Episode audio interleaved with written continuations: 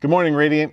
It's Easter Sunday morning, and it's so great to gather together uh, to celebrate the resurrection of Christ. Uh, I know this is different than any Easter you've ever lived through, but that's just the reality of today. I've, this pandemic seems to to be dictating where we work from, where our kids go to school, when we can buy groceries, and even what we can buy when we get there. And of course, how we celebrate this Easter celebration.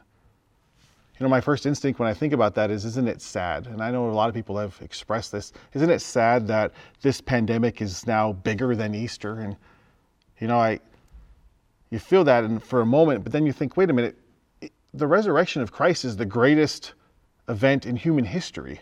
And if that's true, then why does my life feel like the biggest thing that's happening, the biggest thing that's affecting my life is this pandemic? Why does it feel like our whole life is tied to the coronavirus. I mean, unfortunately, I feel like the coronavirus is defining our life, but it really shouldn't. See, you don't have to be a Christian on Easter Sunday to feel like this coronavirus pandemic is controlling life. Christians and non Christians alike, we're all kind of in that same boat, feeling the, the strain and the stress of all the, the regulations and the, the limitations that are taking place right now. Now, if you're not a Christian and you're joining us today, I want to say thank you for joining us. This is a perfect time to be with us. It's Easter Sunday. This is, if you have questions about the faith, this is the Sunday to join us. We're so glad that you're here, and I trust that that God has something for you. I, I really do. I there are people in our church who are praying that you would leave this service and it would make a difference for you. But for all of us who feel like our life is being defined by our current circumstances, there is great news. So I invite you to turn with me in your Bible to 1 Corinthians chapter 15. As you do, let me set up 1 Corinthians chapter 15. Uh, Paul wrote the book of 1 Corinthians. It's actually a result of prior correspondence that we don't have copies of, but he found out there were issues that were taking place in this church in ancient Greece that he helped to plant during his second missionary journey. Some of the issues he addresses are things like division and incest, the abuse of spiritual gifts to one up one another. But he also addresses some doctrinal issues, things that um, were pretty significant as far as he was concerned. You see, there was a group in Corinth that were rejecting the idea of bodily resurrection, uh, the resurrection of believers. Paul saw this as a threat. It was an absolute threat to the very core of their faith. And so Paul mounts a defense for the bodily resurrection of believers. And he does this in chapter 15 of 1 Corinthians, but he opens up this chapter reminding them of the good news that he preached, the resurrection of Jesus. So he sets a foundation for his argument by saying, look, Jesus died for our sins. He was buried. He was raised again on the third day. Peter saw him. The 12 saw him. 500 people saw him. I even saw him. Many people who saw Jesus resurrected are still alive today, at least when Paul was writing this. So he reminds them of the foundational belief of the good news of the gospel of Jesus. He reminds them of that, and that's the foundation from which he makes his defense. Now, I know this may seem like, wow, we're straying far from coronavirus. Just stay with me. You're going to see there is great news with Paul's defense for us today. Turn with me, 1 Corinthians chapter 15, starting in verse 12. But tell me this since we preach that Christ rose from the dead, why are some of you saying there will be no resurrection of the dead? For if there is no resurrection of the dead, then Christ has not been raised either. And if Christ has not been raised, then all our preaching is useless, and your faith is useless. And we apostles would all be lying about God, for we have all said that God raised Christ from the dead. But that can't be true if there is no resurrection of the dead. And if there is no resurrection of the dead, then Christ has not been raised. And if Christ has not been raised, then your faith is useless and you are still guilty of your sins. In that case, all who have died believing in Christ are lost. And if our hope in Christ is only for this life, we are more to be pitied than anyone in the world. But in fact, Christ has been raised from the dead. He is the first of a great harvest of all who have died. So you see, just as death came into the world through a man, now the resurrection from the dead has begun through another man. Just as everyone dies because we are all we all belong to Adam, everyone who belongs to Christ will be given new life. But there is an order to this resurrection. Christ was raised as the first of the harvest. Then all who belong to Christ will be raised when he comes back. So Paul begins his defense by giving some hypothetical if then statements. If dead men don't rise, then Christ did not rise. Now, if Christ did not rise, then the Christian faith is absolutely empty. Everything we believe. He says, Our preaching, he and his associates, our preaching is lying. And your faith, well, it's useless.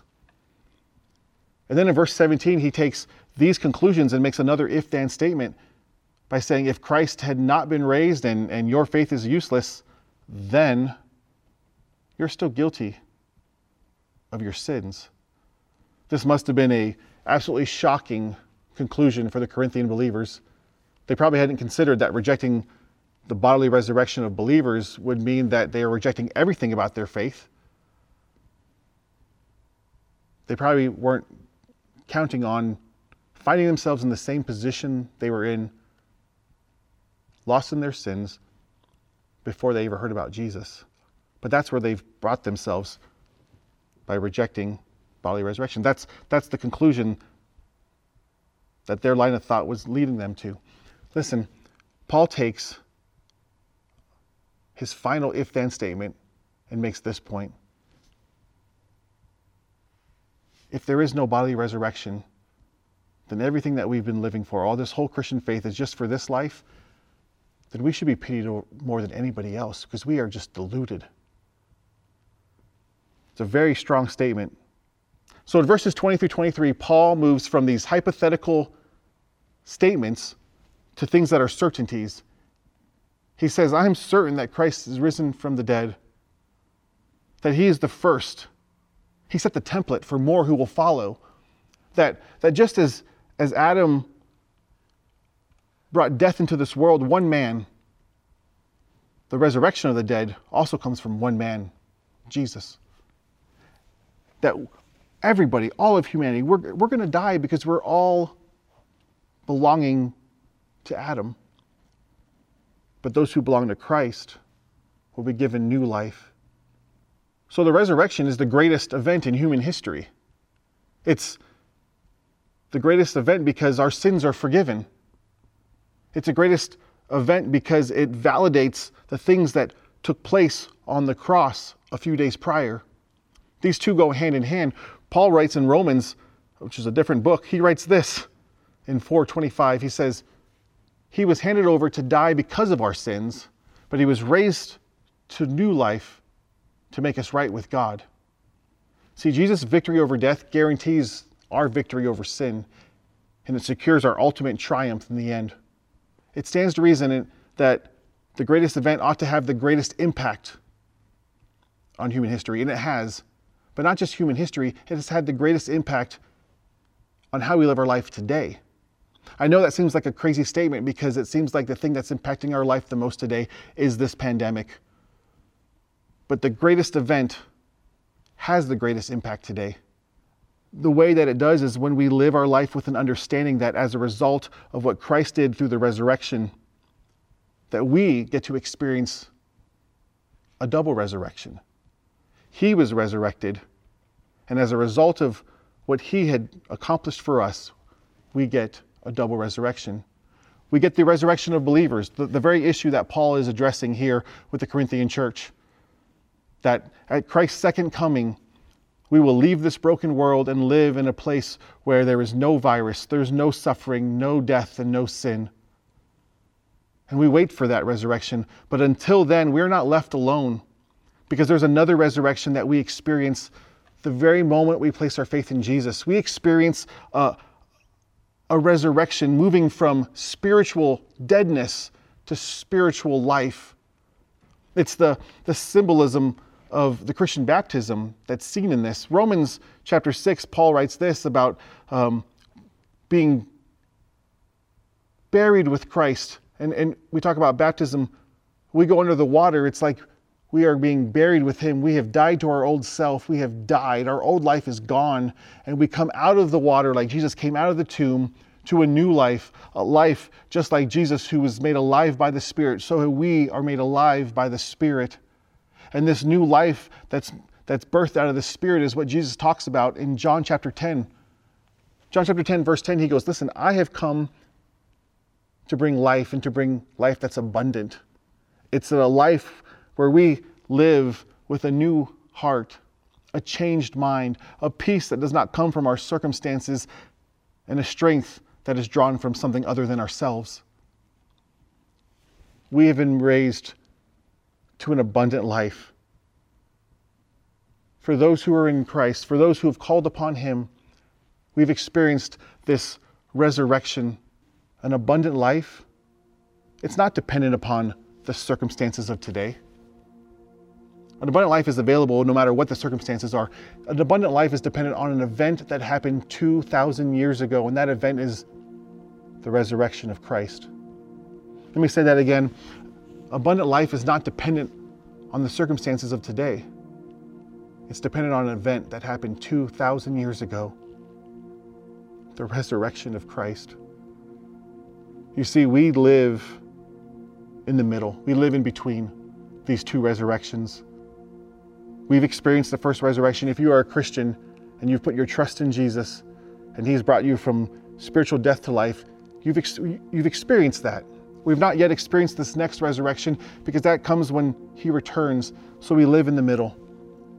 The first one gives us strength for today, no matter what the circumstances. That abundant life to live well in the midst of a pandemic or whatever life may have. And the second one gives us hope for tomorrow. See, living in the middle of these two resurrections means that, that you are living in the middle of God's work of redemption. You are living in the middle of God's work in you and through you. You are right where God is.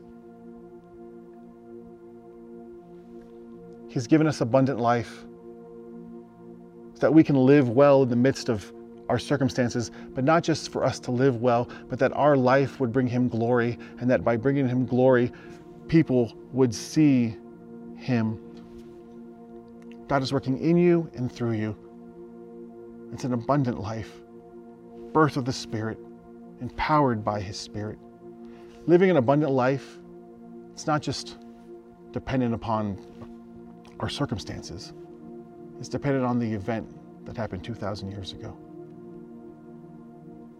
So, how do we live that way? I know it's easier said than done. We could amen and we could say, That's right, Jerome, I, I agree. But yet, I still wake up every morning and I look at the news and I find myself overwhelmed. The unknown of what's to come in the next few days and weeks is looming large. How do we live an abundant life if the circumstances aren't what dictates it? We remind ourselves, we get up and we remind ourselves what really brings about the abundant life, Christ's life in us. This is why we read Scripture. This is why we pray. This is why we share our life with other Christians who can help us because it brings this truth to the forefront of our thinking. It brings this truth to a consciousness where we live our life with that awareness so that we don't allow our circumstances to define our life. It brings our life in alignment with God's plans for us and through us. Now, if you're not a Christian, I know I'm speaking in this message mostly to Christians, those who have put their faith and hope in Him, those who have experienced this first resurrection. There is an abundant life that's available for you. And it comes when we put our trust in Jesus. The message of the gospel is that we are born into sin, separated from God because He is holy and righteous, and we are so not. And to be made right with God, Jesus comes to earth, God's Son, God in the flesh, fully man, fully God, the only one who could really be the, the go between to represent man to God and God to man. He lives a life that we could not live, and He died a death that our sins deserve. And by doing so, He has made us right with God because His righteousness, we get the credit for that. We could stand before God as if we are righteous because we are. It's not as if we, we can stand before God because His righteousness is now our righteousness. We were once enemies with God, now we are friends. There's nothing that we can do to make us right with God. We can't earn it. We, and if we tried, we would never be able to earn it. And that's the point. All we need to do is cross the line of faith. All we need to do is call on Him to rescue us, to say, Yeah, I, I believe. And today, if you cross that line of faith, if you walked into this online meeting thinking about the possibility with questions or concerns and not quite sure what you believe, and there's something stirring in your heart and you can sense, listen, I'm convinced that God has been working in your heart well before you ever hit play. If you cross that line of faith today, I'd love for you to tell us. Reach out. Let us know at the church. Make a comment. Email me. It's jerome at radiantchristianlife.org. I'd love to be able to give you resources to help you grow and walk in these first few days of this new life. And there is a spiritual resurrection from death to life that takes place the moment you cross. I'm so glad that because of the resurrection, we can wake up tomorrow and live and live well, no matter what tomorrow may look like. May we remind ourselves, may we align ourselves with truth. Let me pray. Father, I thank you for your word to us because in your word you've revealed yourself to us. You revealed your plan for us. It's a plan to rescue us. We've gathered today on Easter Sunday to celebrate this historic moment, but it's not just a historic moment, it's a life changing moment, and it changes our life daily. May we walk in the abundant life that you have for us. As we celebrate the resurrection, may we walk in the power that that resurrection brings. In Jesus' name, amen.